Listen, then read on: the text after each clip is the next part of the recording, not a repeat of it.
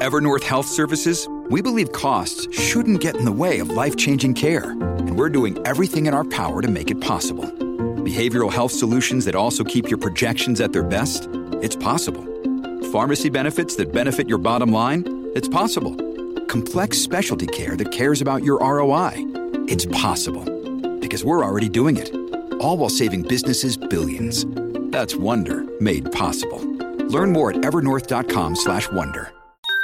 Podclass, i podcast di classe editori. Ancora una giornata di rialzi per le principali borse europee con Milano che guadagna l'1,10%. Piazza Affari ha recuperato i 28.000 punti e considerando il semestre è tra le migliori borse d'Europa.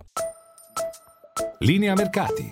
In anteprima, con la redazione di Class CNBC, le notizie che muovono le borse internazionali.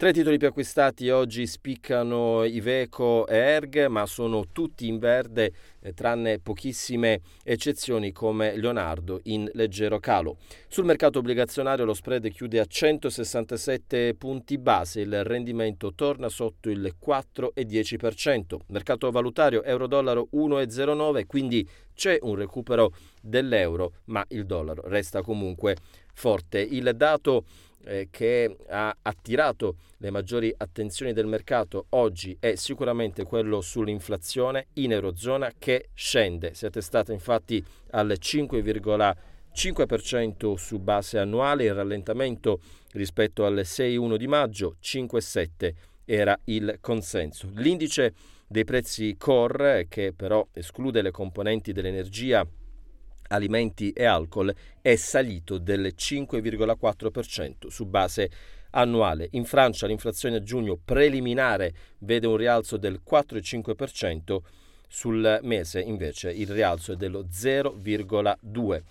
Chiudiamo con le aste, il Tesoro ha collocato oggi 7 miliardi e mezzo di euro di BTP in eh, dettaglio nell'asta sono stati venduti tutti i 3 miliardi di PTP a 5 anni con un rendimento del 3,81%. Qui c'è un aumento di 2 punti base rispetto all'asta precedente, oltre 3 miliardi di BTP decennali con un tasso del 4,13 in calo di 20 punti base, 1 miliardo e 250 milioni di BTP trentennali al 4,18%.